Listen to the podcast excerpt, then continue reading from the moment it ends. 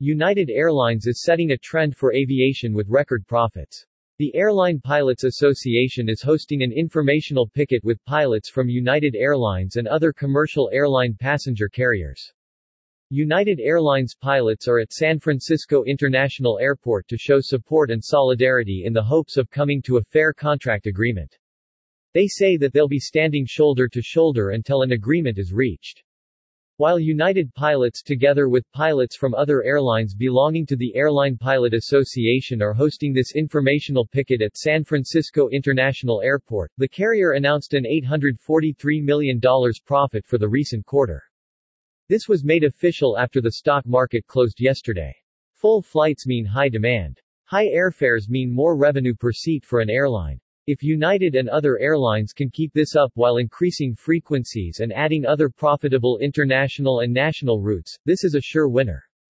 In today's breaking news show, Dr. Peter Tarlow, who is also a 1K elite flyer on United asked why some of this money was not invested in more quality service, such as better food.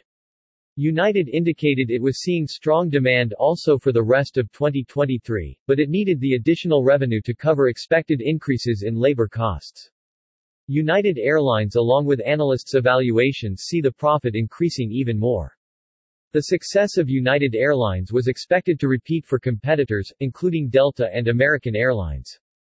Airlines see the increase in demand, and the profitable trend should continue despite layoffs in tech companies, such as Microsoft, despite inflation, and despite the ongoing global security and health crisis.